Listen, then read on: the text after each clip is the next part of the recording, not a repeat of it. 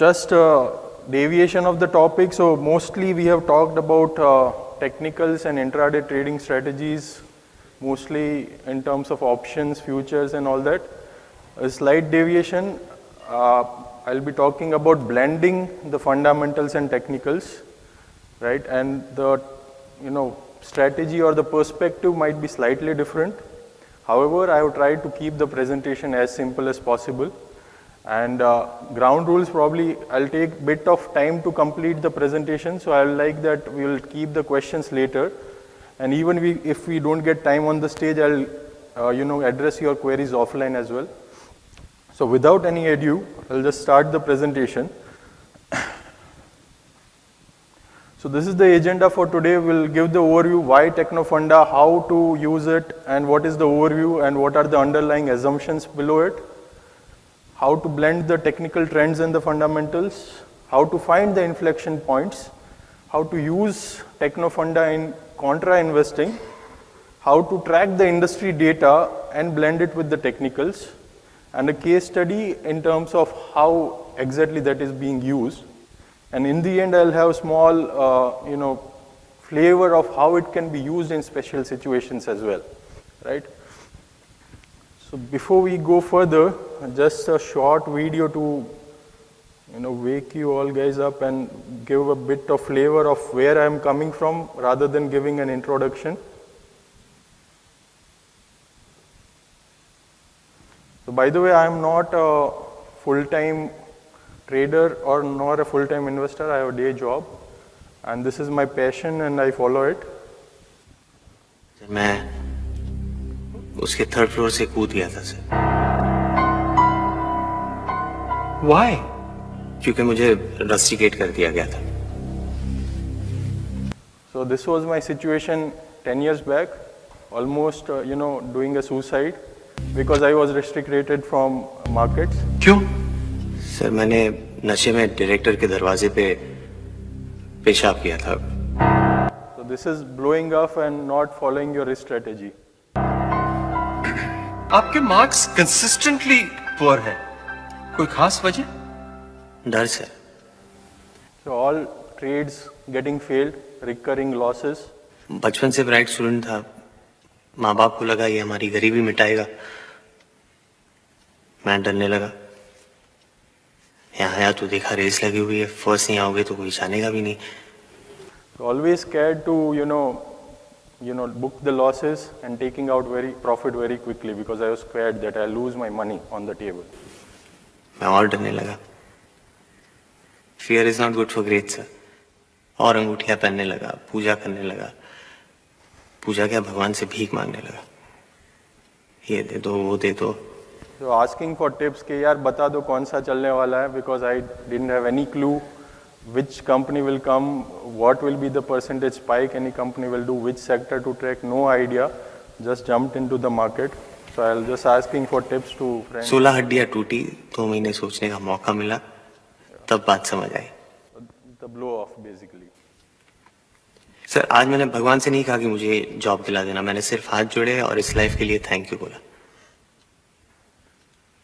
अगर आप लोग अगर आप लोग मुझे आज रिजेक्ट भी करते ना सर तो कोई अफसोस नहीं क्योंकि मैं अपनी लाइफ के साथ कुछ ना कुछ ढंग का तो कर ही लूँगा सर तो same way what I am going to present might be very simple it's up to you how you use it implement it to internalise it and apply to you what suits to you so I I am just sharing my experience it's up to you how to apply it देखिए आपका इतना Frank behaviour हमारी company के लिए ठीक नहीं है।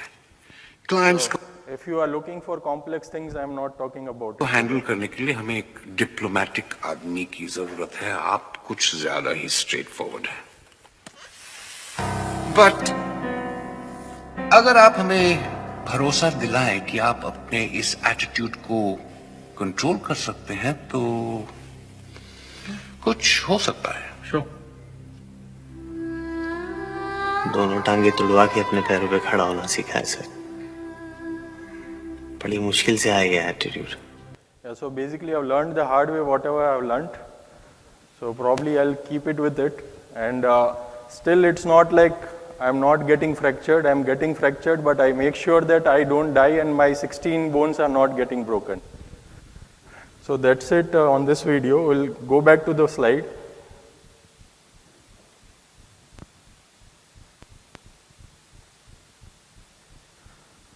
Right, so this is how the broad thesis look like. So my broad portfolio looks like this, where I have a core portfolio which is very, very conservative.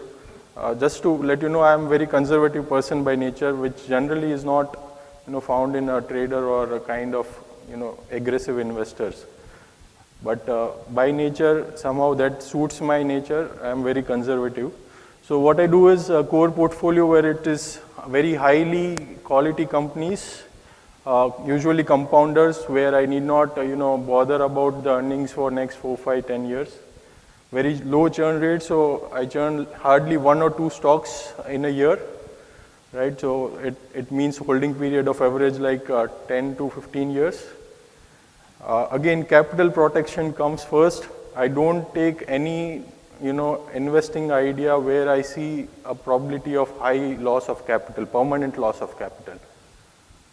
And again, those are high conviction ideas where I try to know in and out, out about the company. I go to AGMs, uh, you know, listen to the con calls, track it properly. And there are moderate re- return expectations. So if it is a, say, the portfolio is mainly mid cap, then it's like mid cap index plus 5 to 10% of outperformance. That's what I generally look for on a long term horizon. Now, here comes the interesting part where I have a tactical portfolio which, based on the situation, I take sectoral positions, I see for a structural change, and it's more of idea generation where I can get to know about more and more companies. Because if I'm getting here into 10 to 15 companies and the churn rate is very low, it's very difficult for me to understand new sectors, learn about new business models, learn about new companies, right? And then the special situation which as arises, basically situations like demergers, buybacks, delisting, where the risk of losing capital is very low and you can allocate high because you know what is the end result, what is the buyback price or what is the approximate delisting price which is going to be. And this is mostly to generate alpha on this portfolio. So the entire, this part which you are seeing, it's basically to get some alpha and the main motive, as I'm saying, is learning and applying my knowledge, right? Because if I have learned SEBI laws and I know what are the delisting clauses and I don't use it, then over a period of time I'll forget it, right? So as Rudramurthy sir has taken the ninth wonder of the world, I, I tell the tenth wonder of the world is knowledge compounding, right? If you keep on learning, on one day you will make money, as uh, Amit sir tell, right? So if you are surviving in the market and you are there and you keep on watching and learning, one day you will make the money for sure. But the key is to continuously learn and apply those learnings in the market. If doesn't work, you try another thing and then what works for you, you keep on doing that. So that's the broad idea.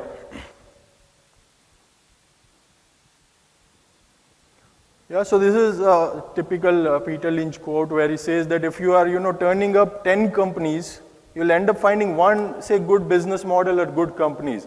And so on and so forth. If I'm doing in a tactical position, if I'm looking for more and more companies, I'll end up finding few companies which might be worth shifting in the core portfolio.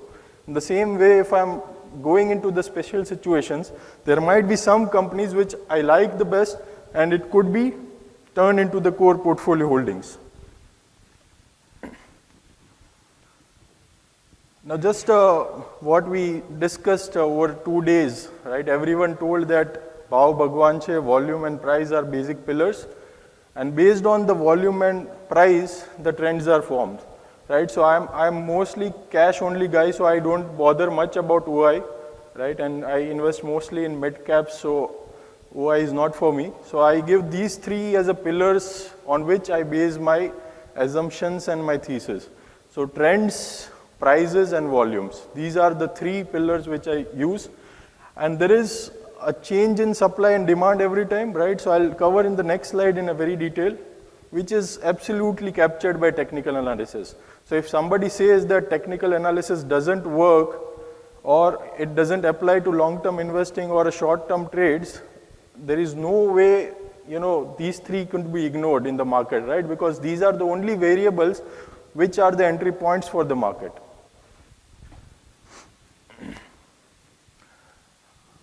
Yeah, so anything you take in the world, right? Anything, it's a confluence of demand and supply, nothing else, nothing. You take fundamental, you take, take technicals, right? So, say for example, capex. So, there is a company named, say, Bajaj, right? In say 1980s when scooters were not available and only one company was allowed to take that. And there is lot of demand, right? And if they are allowed to increase the capacity, what company will do? They will simply start a new plant, do a capex and supply to their customers, right? So if there is a demand, there is going to be supply, right? So if company does capex, what will happen? Their sales will increase, their profits will increase, and obviously their share price will increase, right? There is no way that any company which is increasing its earnings and its price is going down, unless it is a fraud company, accounting manipulations, capital allocation is wrong, all those reasons are there. But if it is a genuinely growing company, earnings are increasing, the price will increase for sure, right? And same way the interest of the participants in the market will increase for sure, right? So that will generate the volume. So anything if you connect in terms of fundamentals or technicals, it boils down to demand and supply everywhere, right? Same way you take the case of GDP.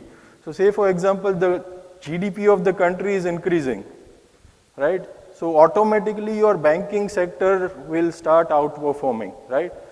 Is there any way where the GDP is going down and my banking sector is growing?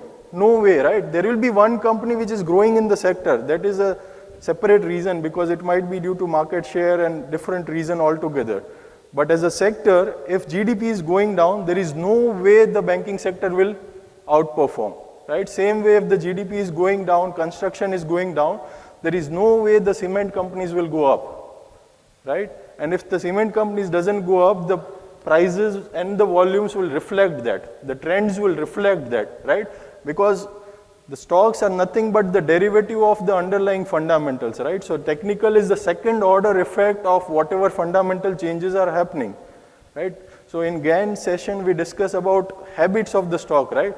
So how does the habit come from? So if there is a sugar company, the habit is cyclical. Where does the habit come from?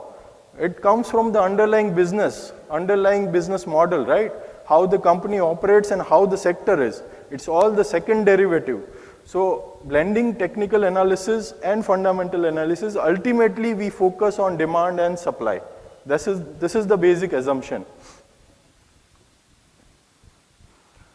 Now, if, say for example, there is any information, there is any change in fundamentals of the company. Say for example, I know that tomorrow HDFC and ICICI is going to merge as an insider. If I want to bet on it, can I bet in the stock market without taking any position? No, right?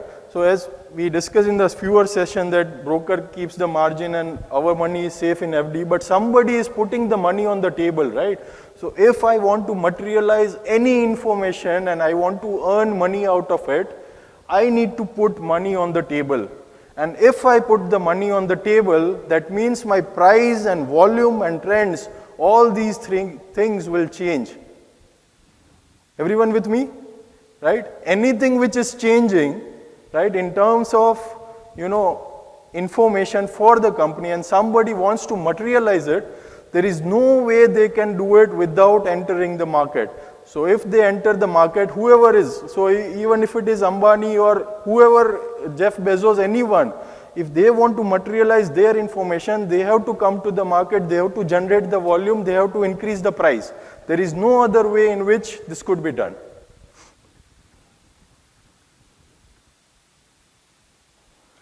So we are talking about the edge, right? That if we want to win in the market, where is the edge? How, how am I different from everyone else? What are the strategies which I am following, which is not known to everyone else, right? So as a traders and speculators, we generally look at technicals, right?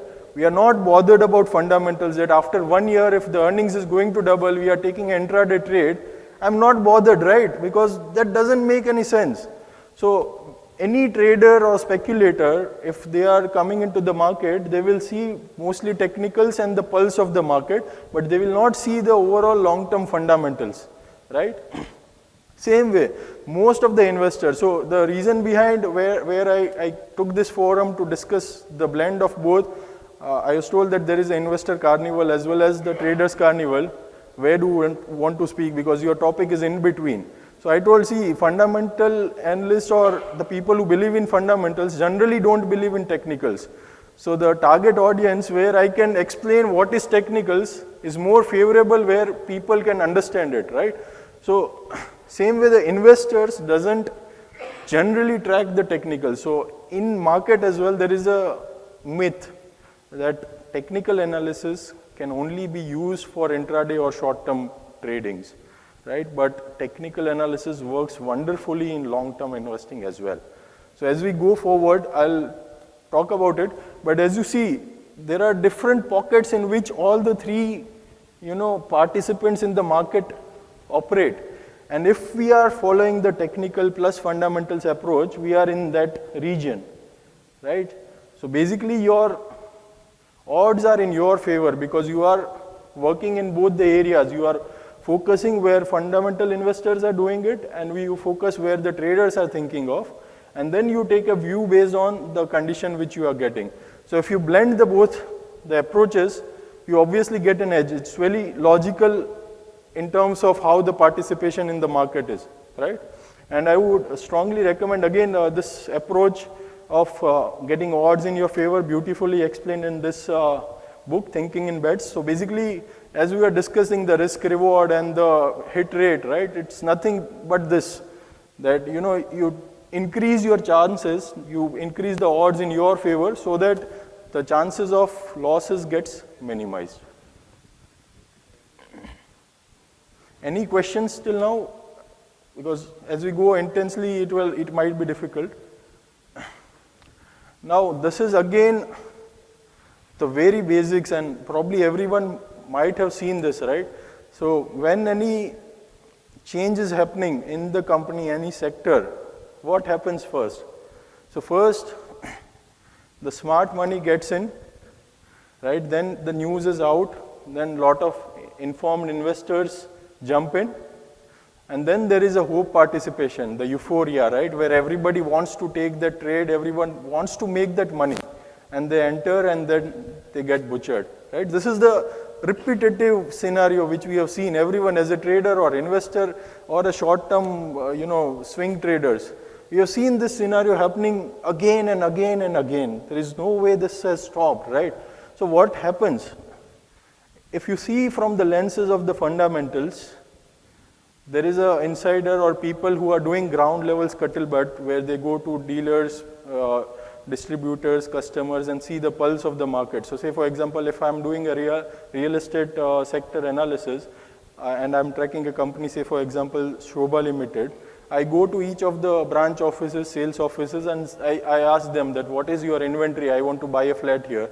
And I make a total of their inventory and I see that this will be the potential earning. So that way I can probably see that what is coming in the company. Or if you have experience of cycles, sectors, you can get that pulse, that gut feeling that, okay, this is going to move. And same way, if you are insider, obviously, you will know the information, right? So they will get in first, and there won't be much volume spike because there is very less amount of population who will be knowing that. Then you have uh, news coming out which actually shows the number that this is the sales which has happened, this is the progress which company has done. The research reports will come out, the management will come in the interviews, and the people who are actually tracking, they will come to know at the initial stage. They will again jump up the prices and then there is extrapolation. Okay, abhi, this year I got 10 EPS, this quarter, so next four quarters also will be 10 EPS. I extrapolate to five years how it is happening with uh, uh, this uh, DMart, right? The 2029 earnings. Who knows what will happen in 2029, right? But I am extrapolating it. So people will extrapolate, euphoria will be created, people will jump in, right? So this is the normal cycle which happens fundamentally. Same way, trends, we also in last two days, there is a beginning of the trend where the spike is there, volume and price, and then there is a strong continuation which happens in terms of trade, and then there is a selling or the reversion of the trade, trend. So these are the two pattern which happens, right? Now how to make sure that, you know, I am part of this if I cannot be insider of all the companies, right? So how do I make sure that I'm part of this crowd and not this and this, right? So there I use technicals, which is a proxy of the insiders or the people who are having experience. So as I mentioned, if somebody wants to, you know, put chips in the table, they have to enter the market, they have to increase the volume, they have to increase the price right? So I get a signals from technicals here where I see that something is going on. I might not be aware about the information, but I'm sure that something is going on. So this is a trigger for entry. Then I see the fundamentals that, okay, now this is the entry point. Now the news has come. Now, if based on this news, logically, what is the earnings looking like, right? So you add the position here. So basically it might be tracking position based on how the technical signals are. Then you add up the position based on fundamentals. And for exit, again, the technicals will show, you know, signals much before the fundamentals is happening. Say for example, sugar sector. The earnings are still there, everything is hunky-dory, but the demand supply has changed. That is reflected in technicals, but the results are still good, right? So you'll get a signals in technical first, so you exit some position when you get the negative signals and on the fundamentals if you feel that my thesis has got breach, you exit the entire position. So this is the entire cycle which is followed in the Technofunda approach. Right?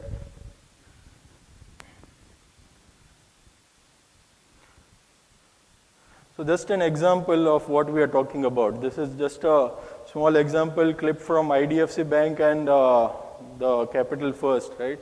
So the volume and price spiked just five days before the merger was announced. Both the companies. See how beautifully it is there. Volume spike consecutively, prices rising, same here. So that, that proves that, you know, any information which is there, that will get translated in the companies first. And then the news will come out, generally. Yeah. So maybe that operator thing, who wants to enter? Yes. Yes. So now the the starting point of this thesis was when I'm in a bear market, right? I can run a screen, classic screen ROE greater than 20%, ROC greater than 20%, P by E less than 15, all classic things, right? Sales growth, revenue growth, profit growth, good uh, debt-free companies or very less debt companies. Free cash flow is high with respect to market cap. When I'm in beer market, I'll get quality companies out of it. I'll get uh, cheap price. I'll get all the Pidilite, uh, HDFC, all the good companies in the world at in the screens, all compounders. Every, every good scenarios I'll fit in in this. But if I try to fit in the same thing in the bull market, right, how we are in here right now, what will happen?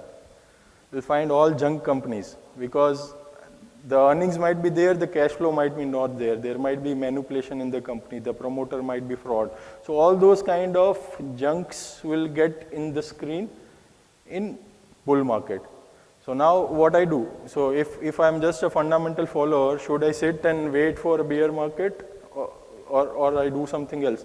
So that triggered that, you know, you should look at the technicals where you can see the volume spurts, 52 week highs and all these conditions. So in bear market, that will throw you quality companies. So say for example, the market is going down and some company is making new 52 week highs. So there is something good about it, right? Because again, if price is chasing that, there is no way that the entire market is irrational and they are just chasing one company and making new 52 week highs, right? So there is some logic behind that 52 week high. So in bear market, I will get mixed results, but I will also find the quality companies. And in the bull market, I'll find the companies which are turnarounds, which are cyclical, which are momentum stocks, and where the structural changes has happened. So say for example, you take the multi-baggers of last year, say BEPL or HEG or any kind of things. Can you predict those stocks with this screen? No way you can do this, right? It'll come only after two years when the earnings will come and uh, you know already the stock has moved 10 times and probably people are booking the profits you will get this in this particular screen right so if i want to participate in bull and bear market both and i want to keep learning and i want to keep making money then i need to blend both the things right so in bear market i might shift my core portfolio to 100% and just use the screen sit on hdfc britannia asian paints pidilite and relax, right? Because I know I need not put an effort to find turnaround cyclicals and all those because here I'm getting all cheap and I can ride it for a few years, right? But in bull market, I need to focus more on technicals because then only I can generate the alpha to my portfolio.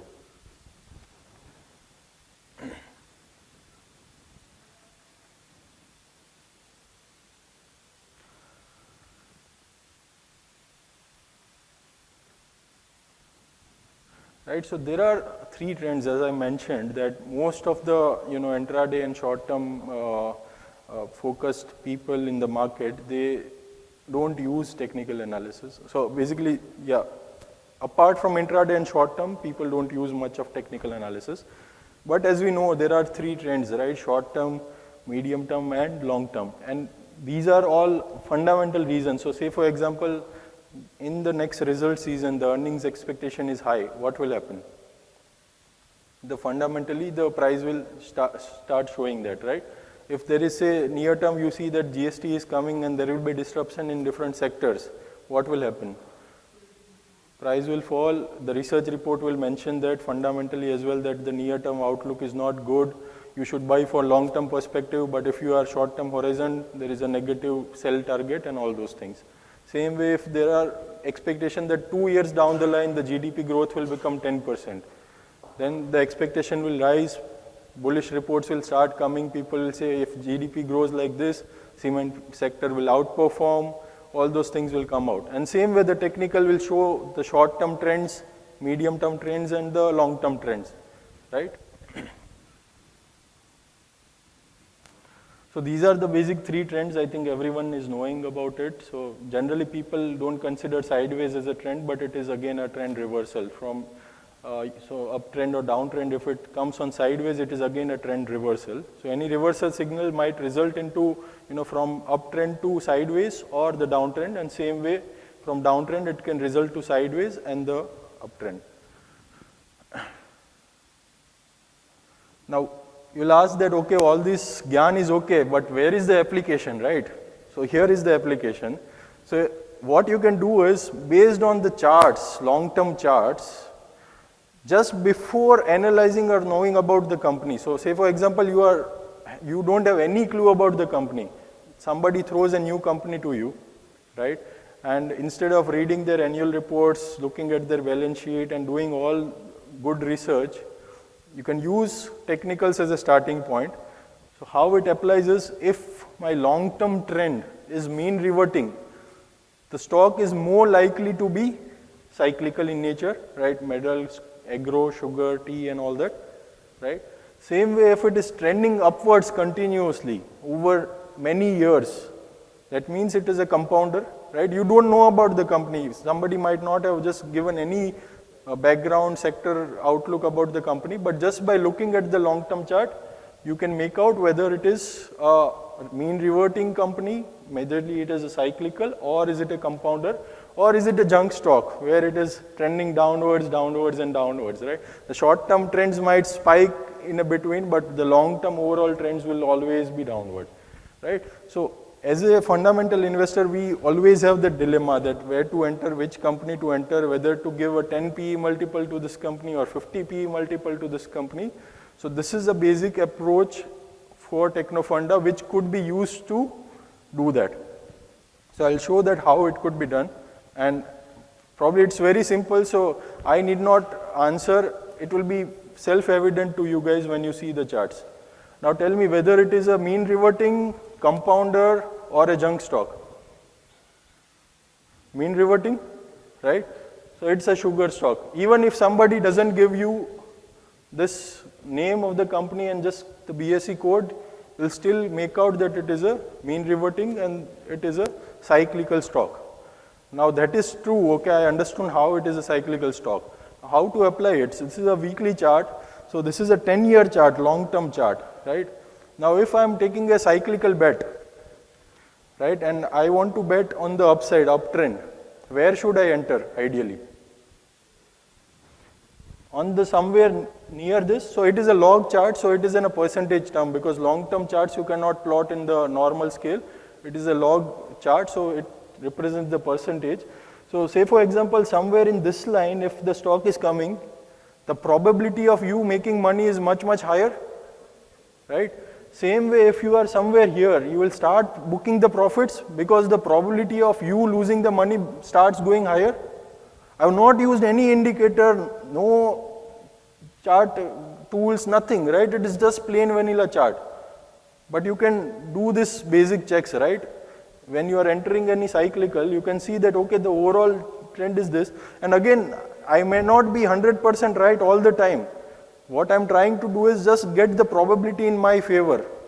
Right? As we are saying, edge and the risk reward and the risk management, all these things are here. If you enter here, the risk reward ratio and the probability of you, you losing the money becomes much, much lower. Right? Same way, if you start exiting here, do partial profit booking here, and at the peak you exit fully, the probability of you not losing money will be higher. It may go up further, but that's okay. You have made money, right? You cannot ride the bottom to top of the cycle anytime. You have to just play the part and make sure you don't lose the money, right? So that's what we are trying to do as an application. So again, uh, in terms of fundamental, so the implication on fundamental is again this, that if you see a company like this, will you give 50 PE multiple to this over a long-term normalized earnings? No way, right? Because you know that it is a cyclical company. I cannot give a 10 to 15 P over a normalized earnings, right? So then it goes back to the fundamentals. Even if you are planning for a long term, it gives you a sense that first I need to be aware that it is a cyclical thing and what multiple I should give to that company. Same with this. Again, Uttam Steel, Uttam Galva Steel. Again, see the proportion of candle you will again make out. If the proportion of candles is broadly, you know, 50-50 red and green, it's again cyclical. That is again very logical, right? Nothing rocket science in it. But if it is falling equally how it is going up, obviously it will have equal number of red and green candles. So what happens, see, uh, although see these facts might be very, very basic, but people still don't understand it, right? In sugars, you see what happens. People will see right now who are, whoever is entering, they will say the sugar is at 5 PE. The earnings are this, last two years growth is this. They project it for five years and ride it like a growth stock and give the multiple like a growth stock. Right? It's very basic, but people don't follow it. That's the problem of the world, right? Whatever is simple, people don't want to follow it.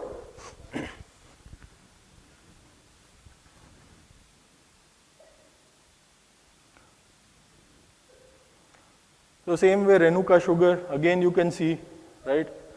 So this screen again can be used as an eliminating factor. So say for example you are designing your core portfolio and you are thrown with 15 companies and if you see such charts, I can just eliminate this, right? Because I don't want to play this for 10 years. I cannot bet on this company for 10 years in my core portfolio, so just reject it. So it could be used as a rejecting screener also. No need to study about the company, business model, everything.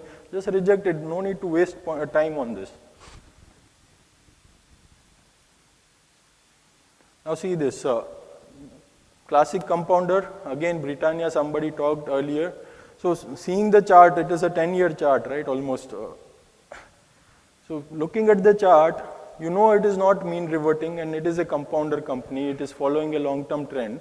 Although there might be some trend getting broken, but there is no major reversal sign where we, you need to panic, right? So unless you don't see any danger in terms of technicals, you can ride such companies. And again, there is an implication in terms of valuation, right? that if you find such companies, will you be willing to give 30 multiple? Yes, because I know that over a long period of time it will create wealth, right? So I can give the multiple accordingly. Again, it's my discretion, but at least I know that with respect to the earlier company, I can give slightly higher multiple to this. And again, this chart is log scale, so this will look very simple, but if you see here, it's 230, and here it's 5,500, so it's almost like 20 bigger in 10 years, right? So it, it looks like just double or triple of the price, but it is a log chart, so that rise will be much sharper at the end. Now, classic junk stocks, Unitech, right? 10 years chart, 2007, even in best of the bull market after that, overall, if you see the long term trends, just going down. So, if you are looking here, no need to invest in such companies. There might be temporary swings in short term, right? But if you are looking for a core portfolio, you know that you don't need to get into these stocks. And even if you get into these stocks, you know that you have to just trade and do swing trading and come out when the technicals are showing that. Right? So it gives you a initial level of decision power just by looking at simple charts.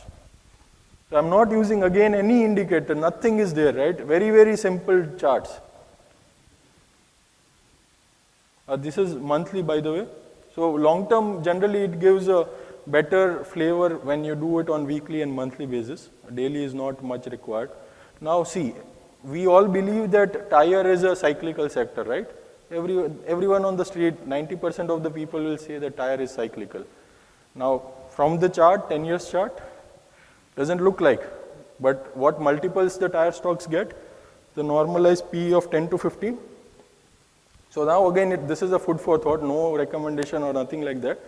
But just see if there is a mispricing which the entire market is having or is it a genuine reason. If you take any tire stock, this is just a MRF example, you take TVS Sri Chakra, you take Apollo, any tire stock, it will show the same, you know, compounder kind of graph. But the multiple of FMCG like Britannia HUL would be 30, 40 plus, and the multiple of these companies will be much lower. So if you are thinking of a long-term play, probably there is a mispricing. I don't know, but the food for thought, it's an initial point of research where I can see from technicals that something is deviating from the thesis. If it would have been mean reverting cyclical, the chart would not be like this. Right? So there is something wrong, either in fundamentals or the market mispricing. Right? So that, that I need to check. That's again homework for you.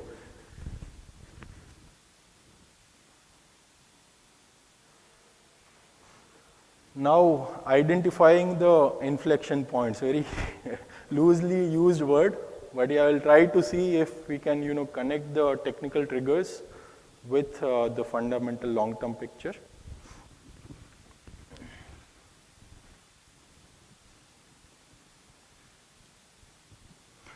So if I see fundamentally, is it possible to research all the 5,000 listed companies, read their con calls, attend their AGMs, and uh, track all these companies? There is no way, right? I cannot cannot do the research of all the industries, all the sectors, all the companies. It's impossible, right? So what I do generally, so not just not me, what everyone of us do, right? In terms of fundamental, we put a news alert, we do a screening so that whatever criteria is there fundamentally, we get those screens.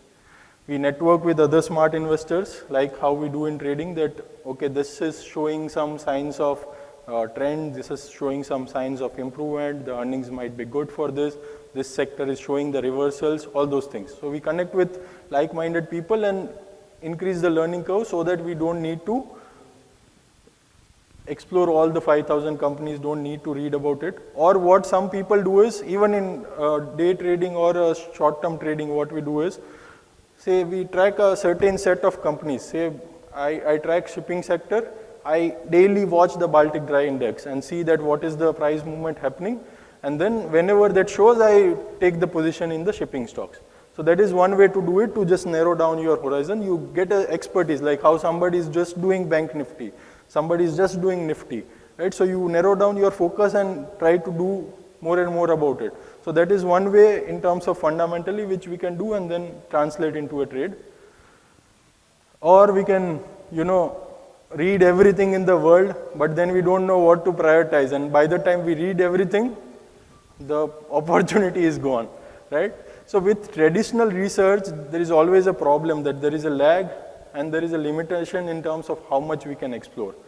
So there, the thought process for me came for Technofunda that okay, if this is the you know bottleneck which fundamental has, how this could be improved or reduced.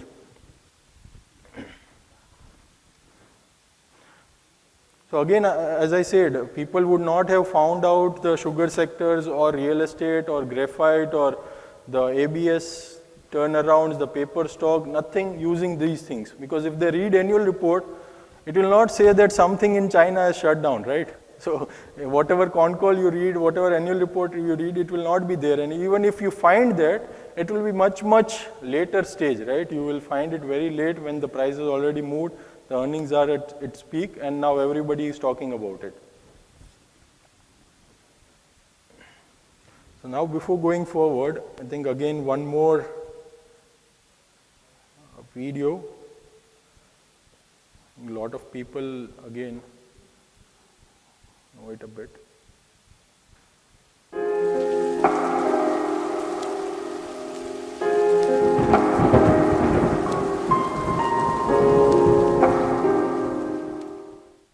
The sequence begins with the numbers 1, 1, 2, 3, 5, 8, 13, 21, 34, and continues indefinitely. Each number is obtained by adding the last two digits together. If we were to take a perfect or golden rectangle, break it down into smaller squares based on Fibonacci's sequence, and divide each with an arc, the patterns begin to take shape. We begin to see Fibonacci's spiral. The spiral in and of itself is insignificant. Its importance is revealed in where we find it. Take, for example, the sunflower. The display of its florets are in perfect spirals of 55, 34, and 21, the sequence of Fibonacci. The fruitlets of the pineapple create the same spiral based on the sequence. The pine cone does the same. As currents move through the ocean and the tide rolls onto the shore, the waves that bring in the tide curve into a spiral that can be mathematically diagrammed onto a plot at the points 1, 1, 2, 3, 5, 8, 13, 21, 34, and 55. Buds on trees, sand dollars, starfish, petals on flowers, and especially the nautilus shell are formed with this exact same blueprint. With each segment of growth, the nautilus adds to itself one more value on Fibonacci's scale. This blueprint can be seen around us on a small scale every day, but the greatest example of all is directly above our heads. At an average of 100,000 light years across, even the spiral of the galaxies above us are formed with the exact design that the tiny shell is formed. This sequence, or blueprint, appears to be the trademark of a designer. Right, so this is uh, more about how patterns are, you know, there in the universe everywhere around us, and it's recurring in nature, right? So, if something which is so powerful like a universe follows some patterns, and all the human beings, all the different insects, animals, they follow this, then there is no correlation. There is, it's not a coincidental thing, right? It's not random phenomena. There is something about it. So again, as we discussed sometime back in the few past lectures, that if something is happening recurring and recurring, right, then that should happen in the stock market because stock market, again, as I said, it's a second order derivative of what we are doing, right? So what the companies are doing, what the human beings are doing, and that is a second order translation of the behavior in terms of prices and volume, right? So some of the, so again I have put both the photos so that, you know, people fighting between technical and fundamental don't feel bad. So Warren Buffett has also seen that you've seen patterns and the pattern recognition is very important when it comes to investing and evaluating any businesses or human beings. Then same way Spinoza, who, who was a mathematician and uh, expert in geometry. He also says that all human actions, they obey laws. And that is the blend of geometry, psychology, and that forms a pattern, right? So if both uh, technicals and fundamentals are pointing towards the same direction, and sometimes even we as a, you know, anyone in a trading community who is expert, they will also follow a pattern, right? They will see a pattern. We see all the presentation that if these patterns are there, say PCR is less than this or greater than this, if there is change in OI like this, that pattern is ingrained in our mind, right? That if these kind of things are happening, then I'll take this section, right? So that happens with everyone. And when these actions of different single human beings, they are in volumes that will reflect as a trend or patterns in the markets also, right? So what I've done is to start the trigger point which I mentioned earlier, right? One slide where I show that I start with the trigger in a sector and then I research it fundamentally and then there is an exit strategy. So there are few patterns which has worked for me over a period of time which I've seen occurring repeatedly and that has given me some better returns than normal expectations, right? So this is one of the pattern. So it's basically there is a long consolidation channel. So yesterday there was a speaker at night, most of you might have heard that, that there are a few stocks like NTPC and all, which goes into a channel, right, for a long period of time, for two years, five years, seven years, and people like him are making money here, so they enter somewhere here and they exit here, then again enter bottom, exit there, so these kind of patterns are again not normal, right? So there are people who are just taking advantage of that movement for long, long period of time. Now, what happens is the volume here is very low because you know there are very few people doing that. But what if this long trend is there and suddenly there is a breakout and there is increase in price as well as volume and second day there is a gap up, right? So if you translate that into the psychology of investors or trader, people who were long here in this channel, who thought that five years this is going on, the long people will probably sit on it because they are making money and shorts will try to unwind, but they might not get exit here because it is a gap up opening. Now again, gap up opening, what does it signify? That no seller were willing to, you know, give out the shares at that point of time because there might have been some very big fundamental change which has happened and they think that the price which is determined for this company might be much higher than the channel which was there right? And then there is some covering which is again from a short term traders who book the profit because they have made money too fast here right?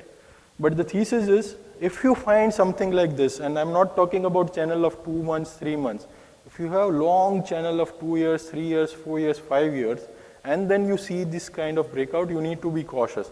Again, I, I am not suggesting to jump directly, right? So what we can do is take a small position here, tracking position or some uh, 20, 30 position out of your entire allocation which you are planning to do. And then try to see if there is any news coming. So again, these are all very powerful combinations, right? So coming out of the breakout channel, volume spike, price spike, making new 52 week high, these are very, very powerful signals.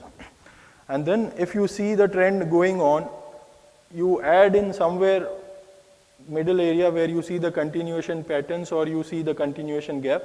And again, it's not necessary that gap should be there gap is more potent way to enter it and again I'll, I'll come to the again risk management and connecting with the patterns later. So if you find something like this, it's good to take position. Generally you will get the news around this runway gap which I'm showing. So basically the patterns which I show you, right? So initially smart money which are insiders who probably know about the company, then the news come, the normal janta comes in and then there is a euphoria and smart people start exiting. So same thing can be correlated with this pattern. So it's the entire psychology getting translated here. So here probably small set of people are knowing it, but they are having big pockets, so volume is high, they take big positions because they have good margin of safety also, right? It is following in a channel, so there is very low potential to lose money there. So they will enter with full force, the news will come later, the euphoria will build, and after this green candle, generally there will be a gap down opening or the reversal candles, bearish engulfing, those kind of things will start coming. There might be possibilities that euphoria might not end because there is no, you know, end to greed. So we cannot judge that.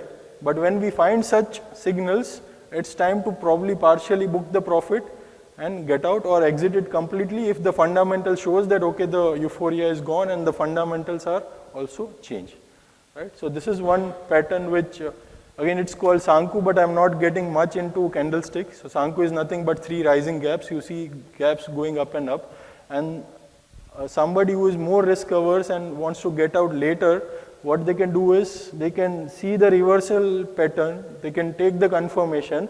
And when this exhaustion gaps get closed, it's called closing of window. When it gets closed and clo- closed below this, you can exit. So still you are making good amount of money, right? Again, this pattern might be, you know, due to just uh, uh, manipulation or operator driven. So I'll tell further how to, you know, exclude those kind of noises. These are few other simple patterns again which has worked for me. Again when I am showing the example you'll get to know how to relate it. But these are very simple uh, white soldiers, advancing white soldiers. Again the psychology behind is uh, simple that you know the candles are mostly full so there is no selling pressure coming and my soldiers are comfortably marching in the zone of my rivals right so there is no opposition and as far as there is no opposition, I am okay with it, right? So I am riding the trend. So each day my soldiers are advancing, making higher highs. And generally this uh, pattern works when it occurs after a big downtrend or after a sideways. So if you are finding this on a top of the trend, it's not so potent. Same way, uh, bullish engulfing, uh, this again gives a signal that okay, something has changed drastically and all the players who has shorted here probably are in pain because everyone is making losses and then if it gets followed by something like white soldiers and there is no selling that means that buyers are in full force and all the sellers are getting into pain they are doing uh, short covering that is fueling the rally plus the buyers are also in full swing this again uh, mostly what uh, Nuresh sir uh, discussed uh, day, uh, yesterday or day before yesterday. So this again works very well. I don't use 200 generally if it is a like six months or one year trend, which I'm trying to see. But this has worked well, blending obviously other patterns as well. Again, Bollinger, Bollinger Bands with uh, you know good volume has given good supply and resistance. I was just discussing uh, nifty Bollinger Bands. If you see in the weekly charts, works beautifully. You'll see the exit uh, resistance and uh, you know support being formed. And this is again potent, which is again nothing more. It's a basic breakout criteria. So if something showing volume spurt continuously, uh, there is a price momentum increase in price making higher highs, and it is nearing 52-week high. Then there is something that has changed in the company. And obviously the higher tops, higher bottoms. Again, very simple pattern. People ignore it, but very useful pattern. So there is no need to make your analysis very complex. Stick to basic patterns because these are just fundamentals showing the action in terms of what basic trend has changed. Right? So again, uh, as I told, in falling markets, particularly in bear market, if something is making higher highs, making new 52-week high, it may be sector or a stock. Don't ignore it, study it, and there might be multi-bagger waiting for you, probably. Again, there is no certainty. We always play with risk reward probabilities. And uh, again, uh, yesterday I was discussing with Viday sir that mostly we ignore volume. So all the charts we show, there is absolutely, we just ignore the volume. But I'll show you that volume is very, very important. If there is a breakout happening without volume, probably the operator is in and they are just manipulating the price. So volume gives much more evidence of the trend being started and more conviction in terms of entry.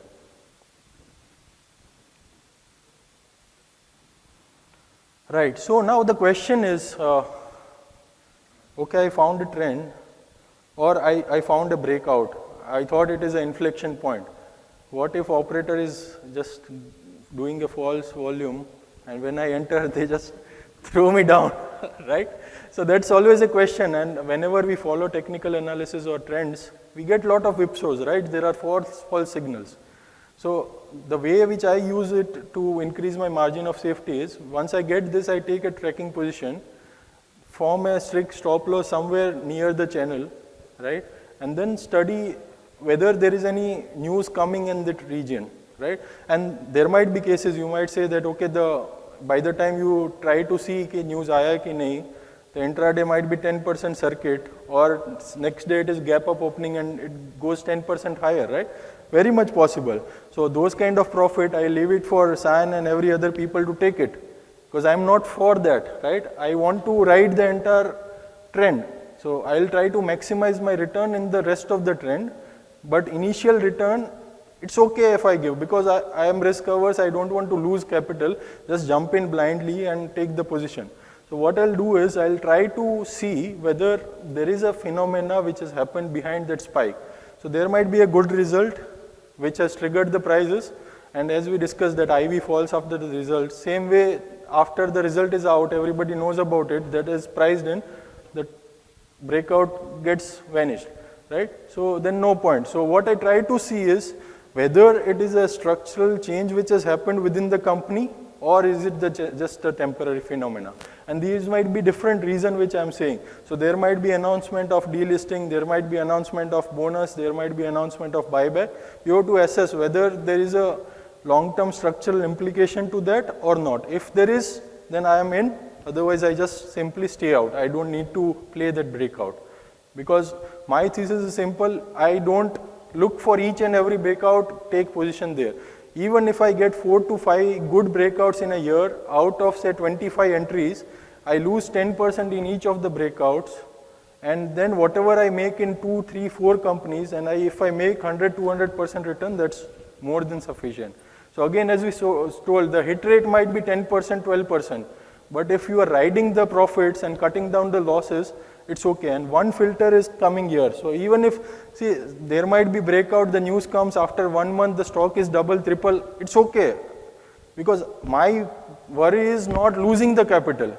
If I'm missing the trend, missing the company, it's okay. It's just the notional profit, right? I'm not losing anything, right? So I'm not worried if I'm missing anything. I just try to see if there is a structural change. If that is, then only I take the position. So that is another layer of margin of safety which is followed. And that comes only with fundamentals. With technicals, uh, whatever signals or uh, patterns you try to see, that margin of safety will not come. Right? So again, uh, these are the different factors, not going much deeper into it because just trying to cover much more. So if there is a capex, then you see what is the potential impact, whether any competitor is uh, doing a capex, whether the overall market share will increase or there is high supply. So all those factors you will judge. Again, there are kind of big uh, broker recommendation that if Motilal Oswal or Morgan Stanley or those kind of big bulge bracket brokers recommend something, there might be spikes, right? Same way if there is a big uh, advisory firm who recommends buy to all their clients, if they have say 5,000 clients, the price will move up. So I'm not bothered about it. Just ignore those kind of breakouts.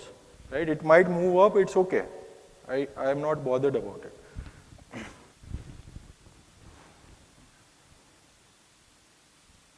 So now, uh, once you find the structural trend, trend what parameters you look, need to look in terms of fundamentals, right?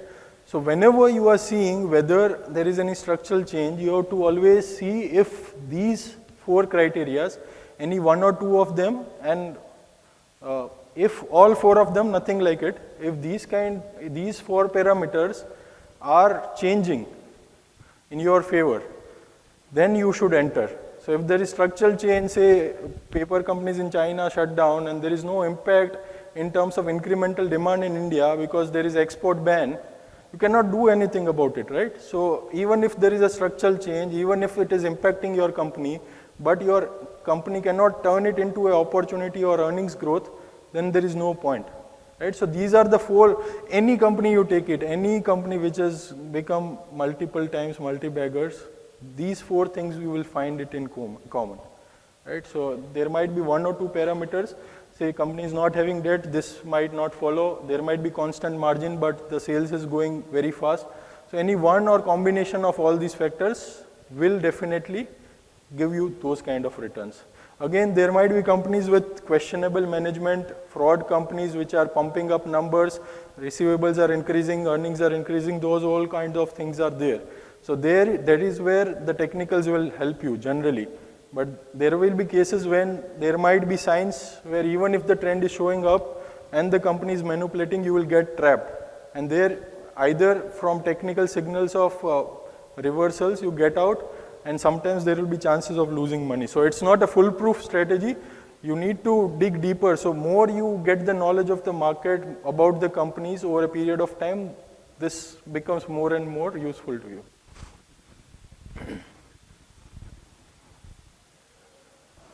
Right, so uh, finding the sector breakout. So I told about a single company where uh, the single companies are uh, making the breakouts. But there are instances where all the companies in the sector start showing the breakouts and vol- price volume actions, right? So this is much, much powerful trend to ride because there is very less chances of the manipulation and all those things which I was talking about. Because if there is a change in the sector and all the players are riding, going and giving the breakouts, there is much lesser chances that it will be a wrong signal, right? And that probably might be a structural change, right? There might be cases when the news is temporary. Say, for example, some uh, boost in terms of uh, export for cement players or steel players that might not result into much change in earnings, then you ignore it. You have to just see if there is a big shift in the earnings and it is a structural change, right? So this is one example when, uh, you know, uh, I think 2016 uh, in April. So this was the first instance when people started talking about China shutdown and all those things. Taking that apart, what we need to see is uh, the management, uh, so basically there was a sector breakout and the management told that, okay, uh, the situation is changing, the supply side, there is very dearth of the chemicals which they are producing, dyes and H and everything, and this probably might last for six months or so. Again, I, I might not have taken position here because the trend was, you know, smaller, it, it was dying in six months, if the trend might have been like one year or two year where the supply is not coming, I might have entered. So again, no stock specific recommendation, just for the process how we can find it, right? So just an example how we can do it.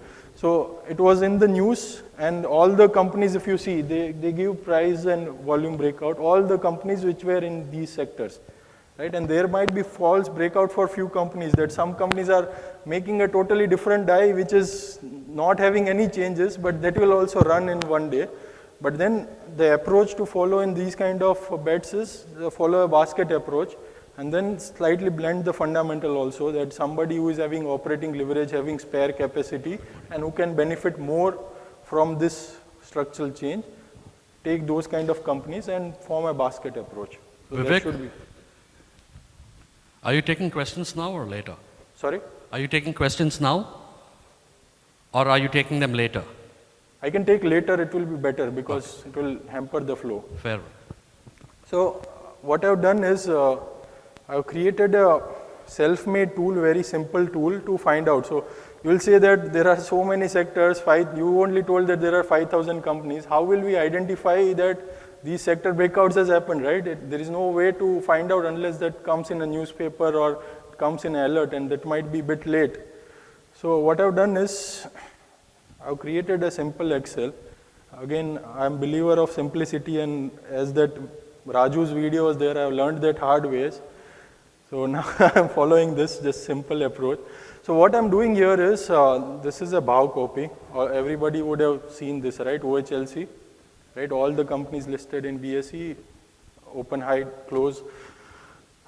So what I've done is, uh, if you see this sheet, the, these are the trailing bhavcopies of last uh, three months, say for example, right? And what I do is simple. I value paste the figures, and the latest figure I just do a VLOOKUP which takes it from the sheet. So I've done a macro which just uh, deletes the.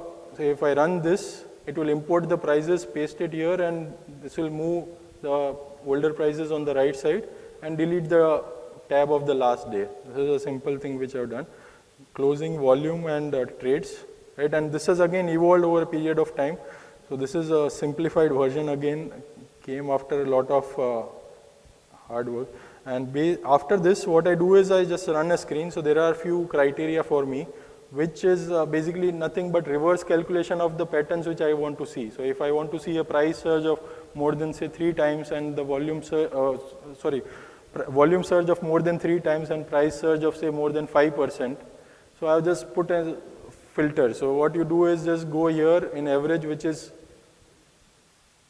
covering everything and I just put a filter that okay I want to have a price change say for example with respect to yesterday I want to have it greater than 20 so I just feed in here.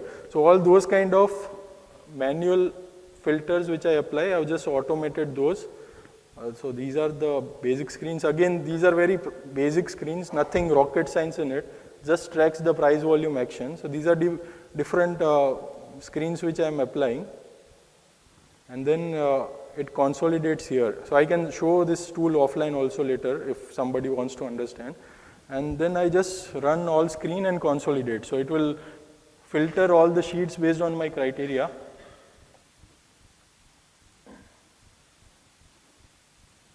It'll take some time because heavy sheet, so it might recalculate the formula and everything. Just one minute, it will update the sheet. So this is my homework. So I go home once the market closes. I upload the bhavcopy, upload the 52-week high from the BSE, all free data, nothing rocket science, and I get a consolidated list like this. And I saw I have mapped all the companies with the sector, right? So each company is mapped against the sector, and I sort that by sector. So now what will happen? Say for example, I've got this today I've got long list because probably the market was up. Otherwise, I usually get 10 to 12 companies. Now, if you see, there will be patterns again here that you know, beverages company has shown. Yesterday there was uh, this associated alcohol which appeared in the screen. Then there are few cements companies which has given new 52 week high and they are showing the trends, right? Same way there is some movement in the chemical side, right? And there is some movement in the NBFC. So these kind of things. So when there is uh, the sectoral change, you will find out of say 15 companies, you will find five to six companies from the same sector, right? So that that's gives you t- trigger that now you need to see something has changed in the sector, right? So this is the first starting point. Now what I do is after I get this filter, I go to each company, see their chart because this is just capturing the recent movements, right? Whatever breakouts and whatever has happened.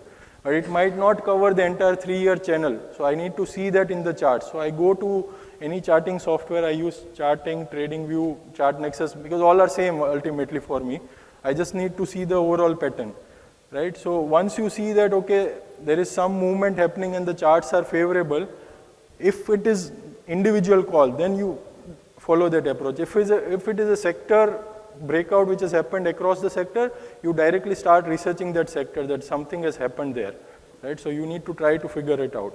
Same way, see, recently there was a alkali price uh, which has uh, changed, alkyl amines.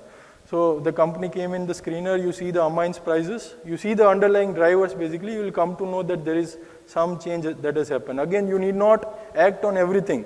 So whatever screen I am getting, probably I might not use any of the companies today.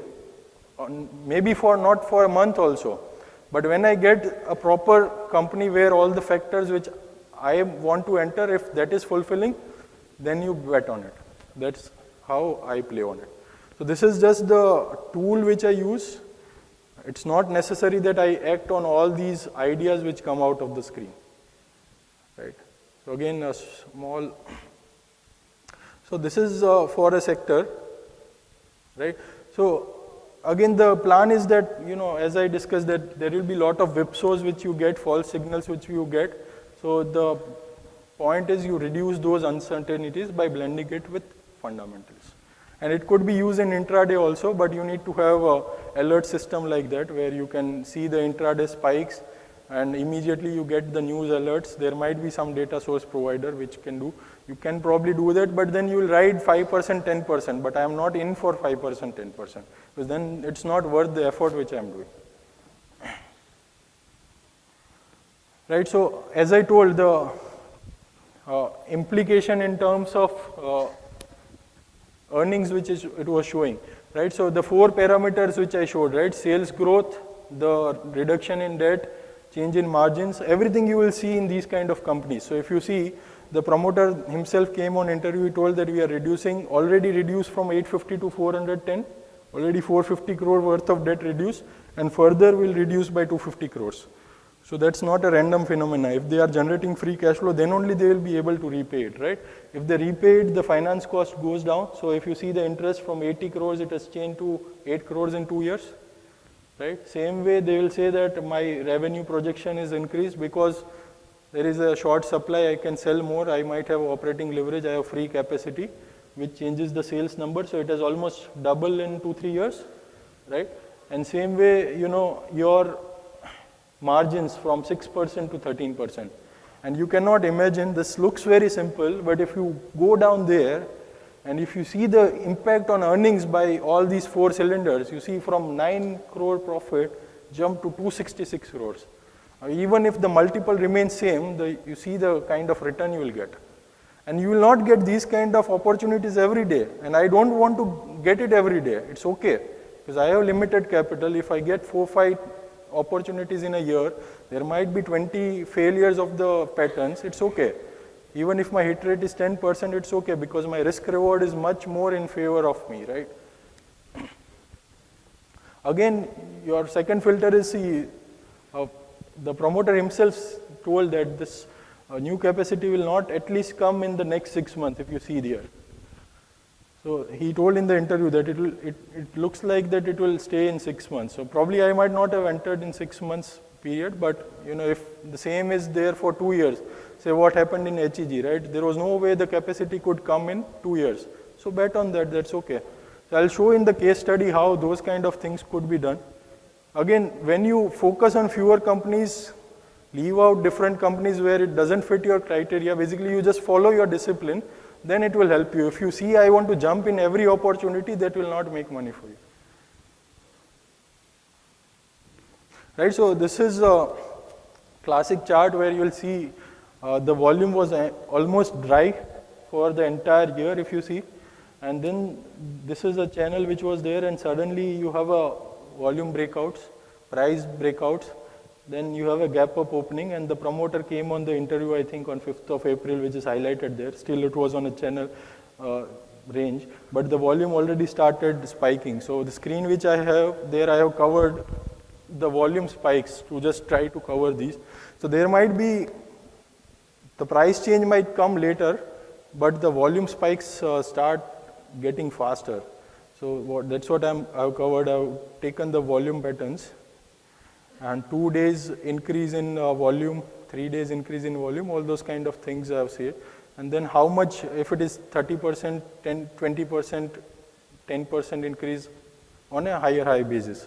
So these kind of filters are applied. So if it comes in a 40% increase daily and the price is still not moved, but still it needs your attention that something is happening here. Some smart money might be getting in, right? So that's how I've captured it. So probably once the volume starts, you will get a signal that something might come up in, in this company. So you forget about all other companies, just focus on this company, whether something is coming out, see their drivers, what is driving the earnings and fundamentals of that company and try to see if the fundamentals unchanged. Again, the same criteria, gap up opening, price breakout, extreme volume surge, and new 52-week high. Again, chart is not standalone. As I said, chart always reflect it is a second order of fundamentals, right? So you see, saw that promoter will be uh, decreasing the debt by 250 crores next year, right? So if you see here, on this starting of the candle, the market cap was 250 crores, the debt was 410 crores. Now, if somebody is repaying 250 crores of debt, the enterprise value, even if it remains same, considering the same multiple for the company, if EV remains the same, the market cap should increase. So if my price at say 96 rupees approximately or 90 rupees, the market cap was 250 crores. If the market cap increases further by 250 crores, the price should be somewhere around 180. See there, around 180 it started showing the bearish patterns, then slight euphoria is there. and then it was waiting for further statement. So that sideways movement was there. That okay, now we understood 250 crores. What next? Right? And as soon as in the next quarter they got that the cash flows are getting formed and the trend is still further elongated rather than six months, it is going to last for one more year, then you will see that spike, which is again factoring that okay, my debt will be completely repaid and my balance sheet reserves will increase, so my market cap should reflect that. So it's all basically fundamentals and technicals going hand in hand. There might be period of euphoria where it overshoots the fundamentals. So then again, as I said, the exit criteria is if the fundamental is getting breached, partially exit, technical is getting breached, partially exit. If both of them are getting breached, exit. It may go five times higher after that, it's okay. We don't need to ride the entire trend. If we are making enough money, it's okay. Right, same with uh, Sudarshan Chemicals. Again, uh, you know, there was no news. So what I'm trying to say is, when the next chart, if I show show you, on 8th of June, when the spike happened here somewhere, right? So there was no news apart from the results. But then the management interview came, and they explained the situation. So earlier, when this scary thing happened here, there was a spike here, but it did not last much, maybe because the company is not much transparent at that point of time and people might not have so much of clue how far it can go. And once the management clarified, the further spike was there. But the thing to see is it was again a big channel where you see the price volume action. Always when the trend is going up, your volume should also go up. If you see the trend is going up with declining volumes, and the higher white candles are having higher uh, lower volumes and the red candles intermediate candles are having higher volumes that is a sign of caution then you see if there are any major patterns being formed you exit there so yeah again uh, as, I, as i was telling uh, the view it's much better if you see on a long term charts weekly or monthly charts so this is the same uh, company same uh, chart but on a weekly basis uh, so you see there is a beautiful channel which was happening since last almost two years. And then there was a breakout, price volume action started there. And there might be false breakout as I told, but you will get saved because there won't be a fundamental change which is happening. Right? And see the Bollinger Bands also can easily see the support resistance happening. If it comes out of the cloud, you'll see the, you know, trend getting formed. There is a contraction and then the expansion of the band also.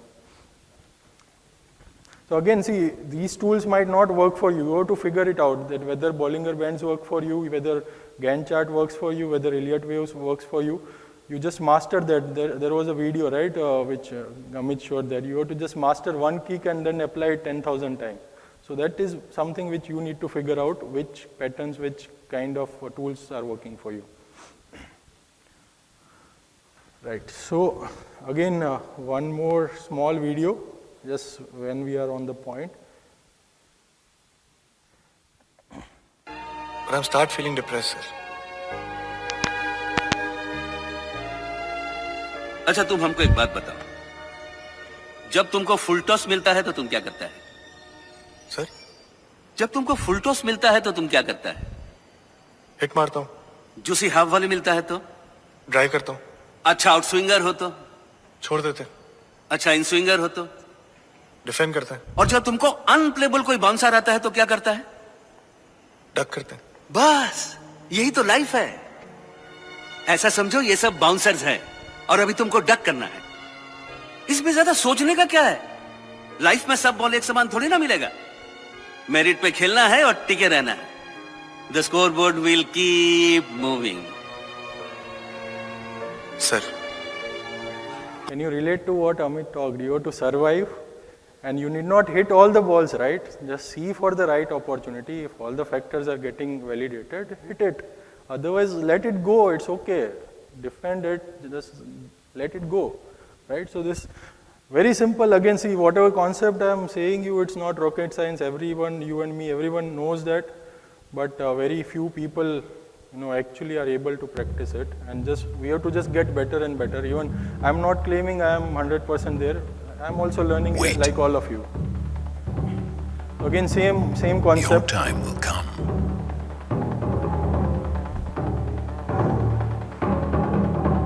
And when it does. Give it everything you've got. Because if you're going to punch above your weight, it better be a knockout punch. Right, so this is again uh, with respect to allocation. So when you find such patterns, when you are convinced about it, always, uh, even though you do a tracking position, then add up slowly, always average up and add your positions. If you find that you are going right and you are riding the trend, then keep on averaging up when you see positive signals, unless you see the sign of caution. Right, so allocation is again important. Again, this might be different for different people. Because I have just 30% in the tactical portfolio, I can allocate more. And that's when it will do the delta in terms of my net worth, right? Because if I don't ride it properly, then the delta will not be there in terms of net worth. If I put 2% of the entire tactical port portfolio size, it will not move my net worth. So for me, the risk has been taken care in terms of quality of core portfolio, getting away the you know temporary changes and all that. So I can allocate more. So you have to decide your own allocation pattern. But when you are seeing all the tick marks, you follow the risk management, but simultaneously allocate as well. So I'll quickly run you through this approach. Again, uh, very intuitive in nature, how to play it in a contra investing approach. So as you can see, most of us are aware, right, that FMCG and auto are in a structural trend. So just by looking at the chart, any child can tell me that, okay, auto FMCG are a structural theme which is happening. Pharma is a contrarian thing, so it is going in the negative direction. And these are over a long period of time not made money, these sectors. Till now, it's a historical data. Now, what if you want to see that, okay, I want to take a contrarian bet. So first thing the chart help will, just from the glimpse of 10 year chart, will say you which sector is doing contra, assuming you are not aware about all the sectors, right? So you get to know that, okay, pharma. So now you have to decide that pharma, okay, shall I just go into technicals and bet it against it from the reversal pattern, which generally fails because you are in a long-term downtrend, then, then it fails. So you have to see the overall broad trend also. And still if you want to take, then you have to again go back to the parameters which I told in terms of fundamentals. Whether I see margins improvement, if yes, what will change? So you have to ask the questions for you. You have to be devil's advocate for yourself and ask what will change which will drive the earnings further. If you are right, go for it. Right? Again, one more indicator which will help. So now you are you are confident that okay, the pharma sector I am confident about based on my fundamental conviction that it will go up. I am ready to take a contra bet. You plot all the players on the chart, long-term charts, not one month, two month, three months. Plot the long-term charts and see which is making new highs. There will be generally one or two companies who are outliers in the entire sector, right? So there is something special about those companies, right? So we generally hunt for good sound companies which is having uh, some advantage over other peers, right? So this gives a primary indicator. This might be false, so you have to validate that. So instead of reading annual reports of all 15 companies in the sector, you can see the chart and see that, okay, this company is outperforming. What is the reason behind it? What is so different with this company that is not there in other companies, right? So this gives you primary advantage in terms of riding the outliers which are probable to do good. And always when the sector turns around, you might have seen that the leader, leader might not be in terms of market share always, it might be leader in terms of outlier. They will run first and they will run the hardest right? So that gives you advantage that okay, by just looking at the charts, you can get the primary indicators. Yeah, so again, these are what, what I was saying. These are few things which you look for that if GDP is going up, if I'm betting on banking sector, whether it will go up or not. Still, if I want to bet whether I'm taking a sector bet, basket approach, or I am taking a individual bet. If I am taking basket approach, then dangerous, then I need to predict whether GDP growth is going to turn around or not. If I am taking a individual stock, then if that is making 52 week high, good, investigate what is happening in that company, whether they are doing capex, they are having uh, advantage, they are taking away market share, all those things. And there are sectors where there is a network effect where winner takes it all. So entire market share, one winner is taking all. So you will see that entire sector probably is underperforming. All the players are going down, but one company is there in uptrend. So that is the thing to go because overall you are doing a contra bet, so you might get a cheaper valuation, and then you have a leader in the sector which is outperforming everyone and doing something great about it. So then you have to obviously see fundamentally what is happening in that company. Right, so this is a classic quote.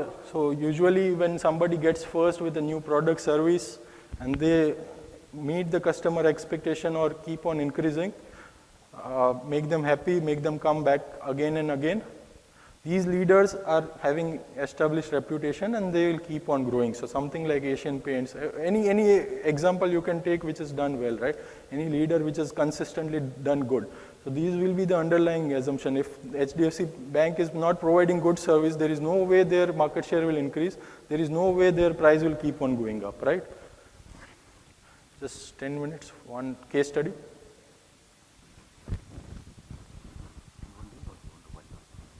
One case study, it will be useful, but we'll do five minutes Q&A, otherwise I'll take offline. Because that is much important to cover.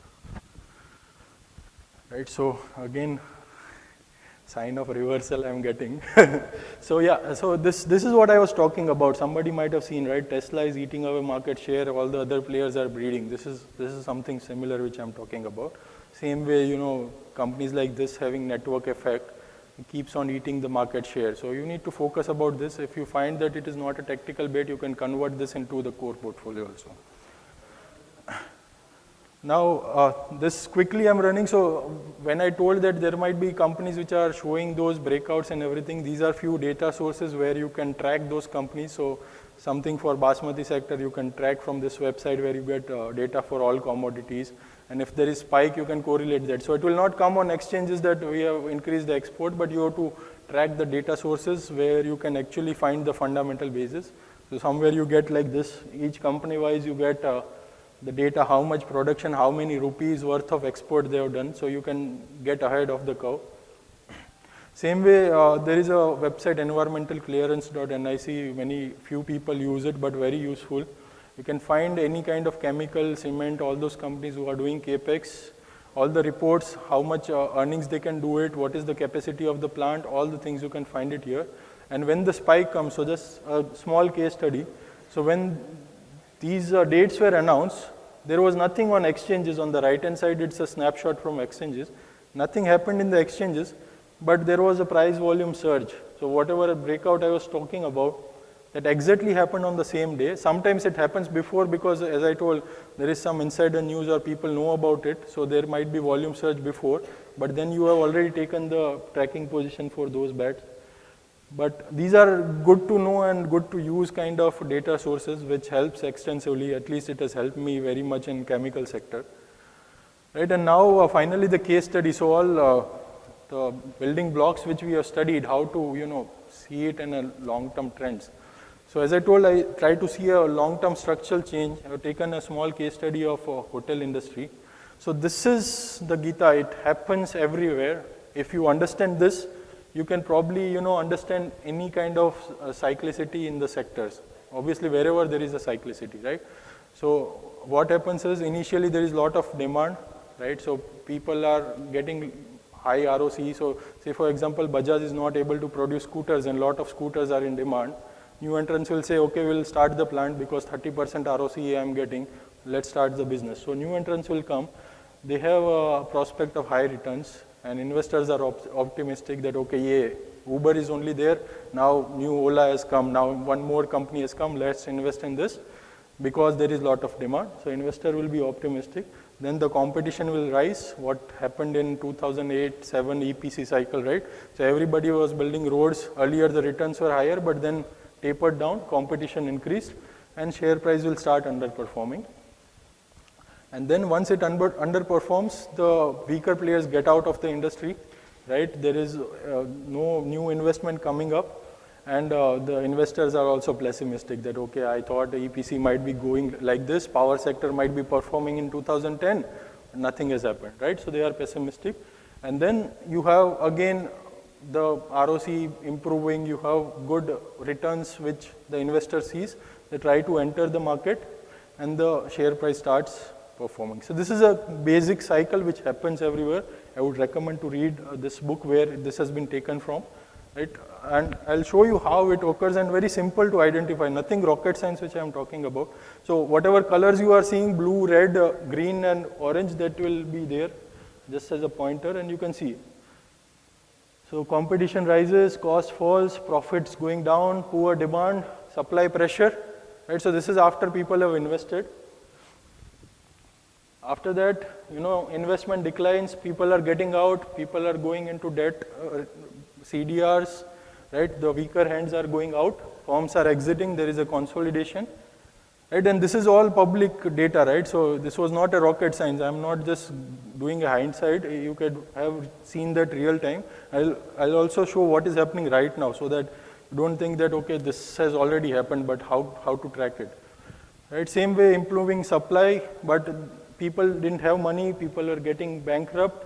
So the demand was still slowly increasing, but there was no supply coming up. So the profitability started showing, the turnaround started happening, people started investing capital, QIP started happening.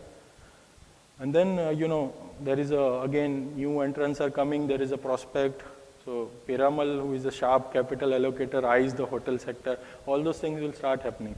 And you see the timeline, right? It's very much evident. It occurs in a very cyclical manner, and there is a two-year, one-year gap of uh, between the, all the changes which has happened.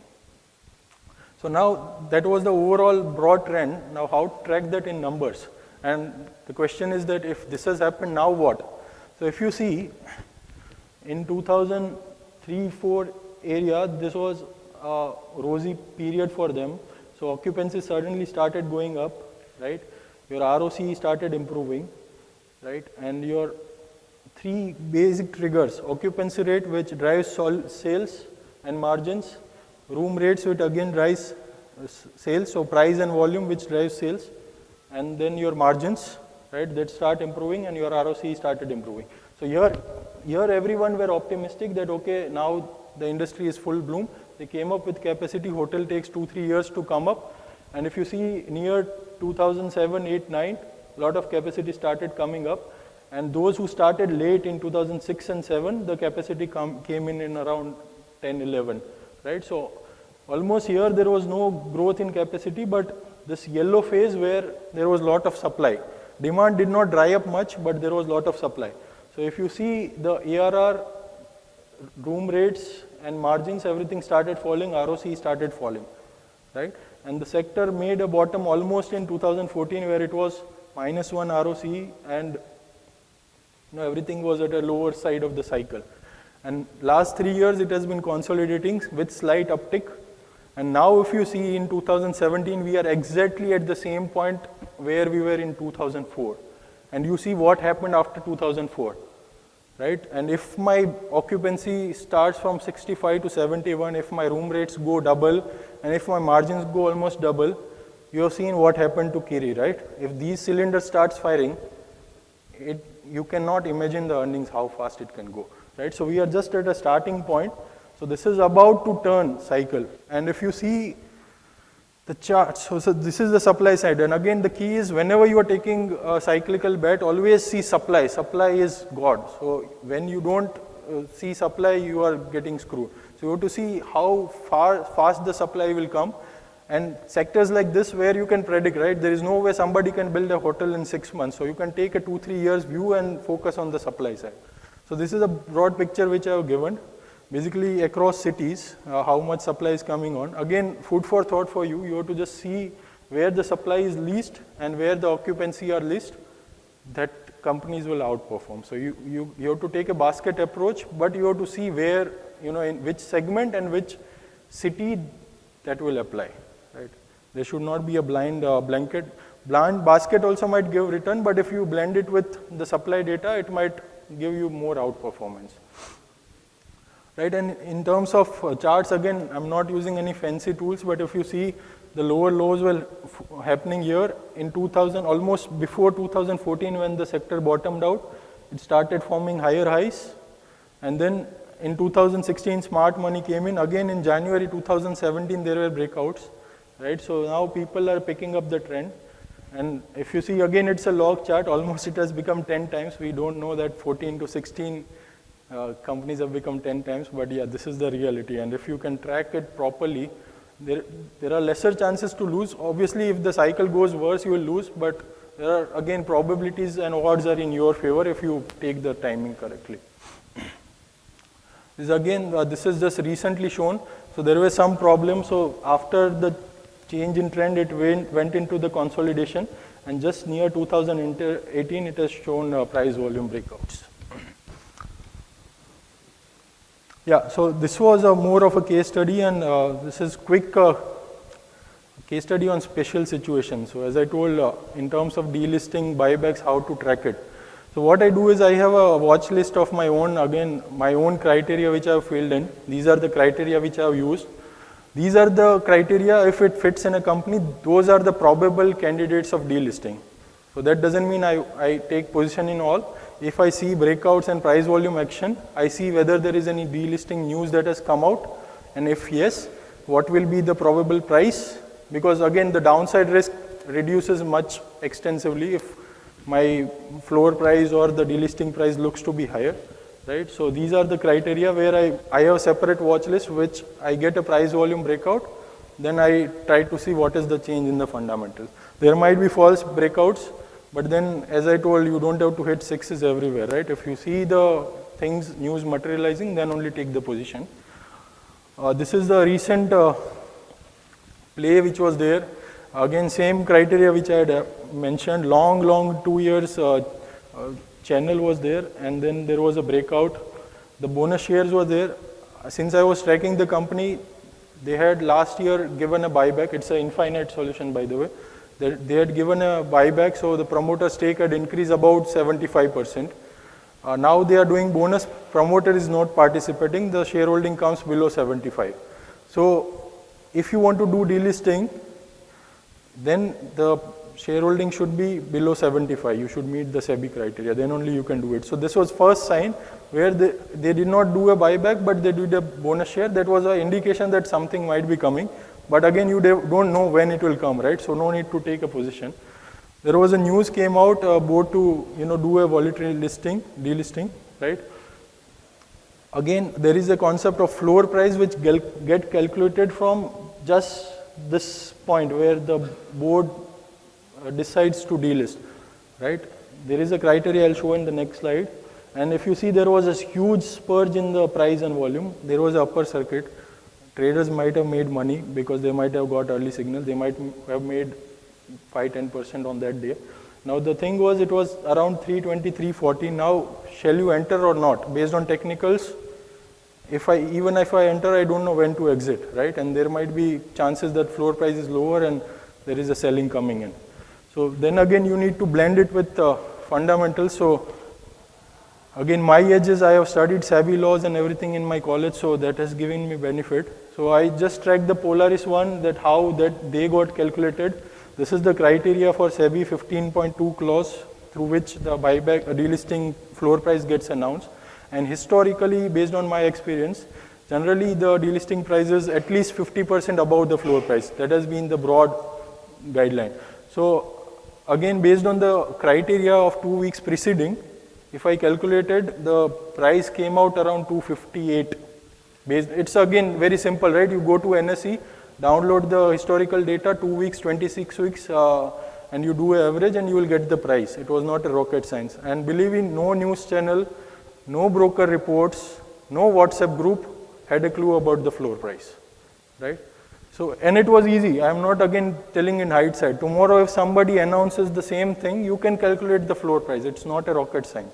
Just go to NSE, download the share price, and apply that SEBI 15.2 clause, and you can calculate it, right? So now the question is, if it is, uh, you know, 258 and 50% is the delisting price approximately. My base is like around 350. I'm safe. It will be approximately 350. So if I'm entering around 350, my margin of safety is high. Of losing capital, the probability is much lower, right? So that was one criteria, and then you get the technical signals also. And plus, Polaris, which had 230 of floor price, which was announced in November, that was already trading at 480. So you get a confidence that if my company has a higher floor price, lower PE, then ideally it should trade higher than what Polaris is trading, right? So basically, you enter the trend and it was then sideways movement around 480 when it reached. You can wait for delisting for a 10 15% more move or exit. So the return was around like one or two months, it was 25%.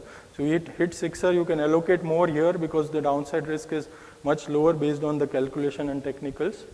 And then you can exit. So again, I, for a few of the people, I have shown this actual trade on my mobile also how it was done. So I'm not just talking in hindsight, I've already executed that. So that's it uh, uh, from my end. Uh, these are the few books which might be useful. I'm almost on time. Yeah, we'll share all the presentations with yes. everybody. And these are the sources.